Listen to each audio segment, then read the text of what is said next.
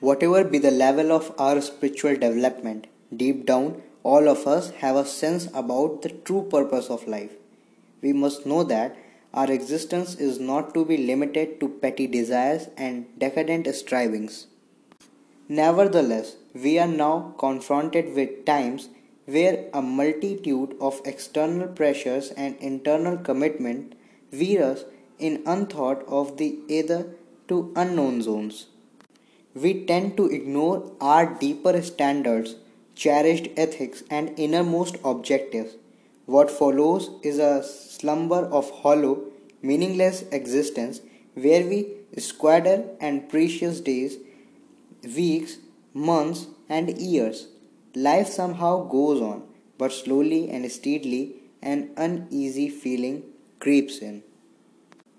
We may begin to wonder that although we are successful, although we have amassed a reasonable number of resources and have lived a privileged life, what have we contributed to life?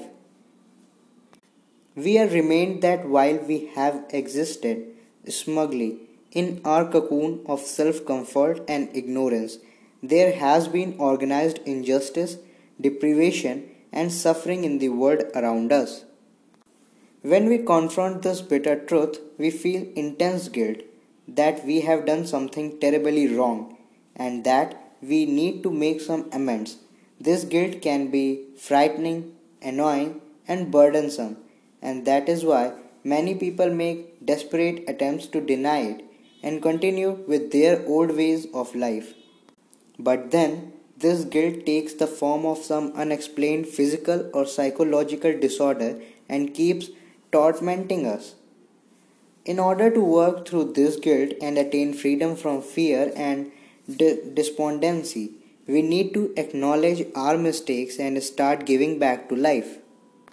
Everything that is part of our material reality air, water, fire, earth, outer space, plants, animals, and fellow human beings are manifestations of the divine.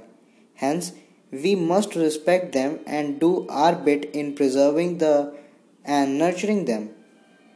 It becomes our ethical duty to safeguard the interests of the planet Earth and its ecosystems and to work relentlessly for the welfare of the world.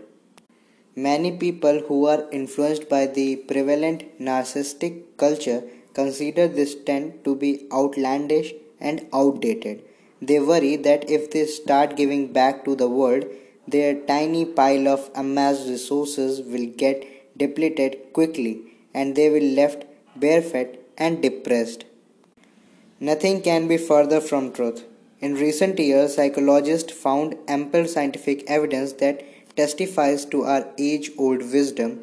A longitudinal study published in an American Journal of Public Health found that people who are altruistic the one who finds satisfaction from helping others and giving back to life can surmount their negative emotional states easily.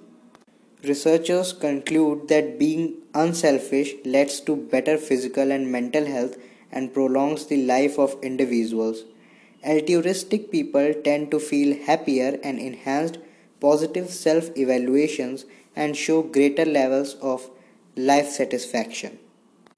Scriptures tell us that we have been created in the image of God and our existence can be meaningful only when we live up to this image. So let us learn to give back selflessly to life without asking for anything in return and finding joy in giving.